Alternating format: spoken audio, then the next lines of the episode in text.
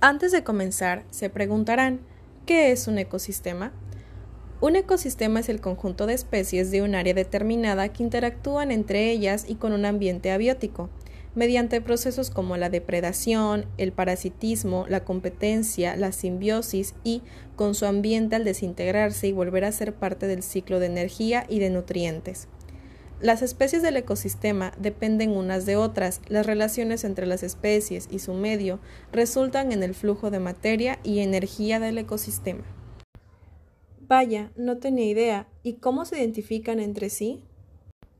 ¿Y en qué lugares se distribuye la selva seca?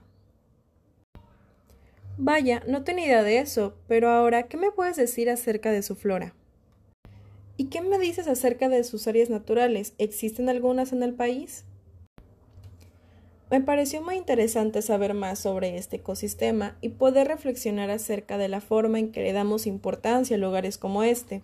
Ahora mismo vamos a ir a un pequeño corte y regresamos enseguida para hablar acerca de los matorrales.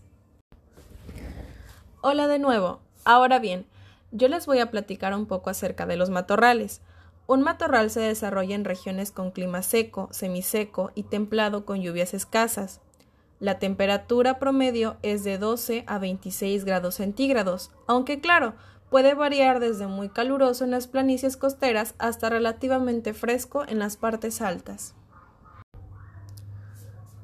Ahora un dato muy interesante es que del territorio mexicano 29.1% está cubierto de matorral y se localizan principalmente en la altiplanicie mexicana y en las zonas desérticas de la península de Baja California y Sonora.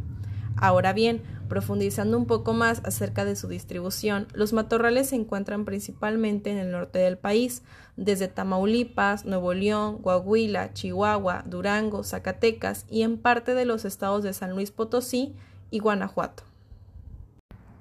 Así es, Pamela, es de suma importancia. ¿También sabías que debido a factores como el clima existen variantes de matorrales? Bueno, pues es así. En algunos predominan plantas suculentas y con hojas gruesas, en otros las plantas tienen hojas muy pequeñas o las pierden o tienen espinas, lo cual les da aspecto diferente. Por ejemplo, los matorrales de Tamaulipas tienen aspecto diferente a los de Coahuila y a su vez a los de Baja California y así sucesivamente.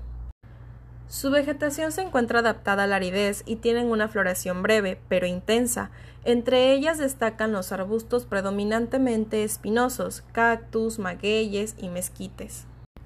En cuanto a su fauna, aunque no lo parezca, en los matorrales habitan gran cantidad de mamíferos. Algunos de los más vistosos son el berrendo, borrego, cimarrón, coyote, gato montés, liebre cola negra, mapache, pecarí de collar, puma, tejón, tigrillo, venado de bura, zorrita norteña y varios murciélagos.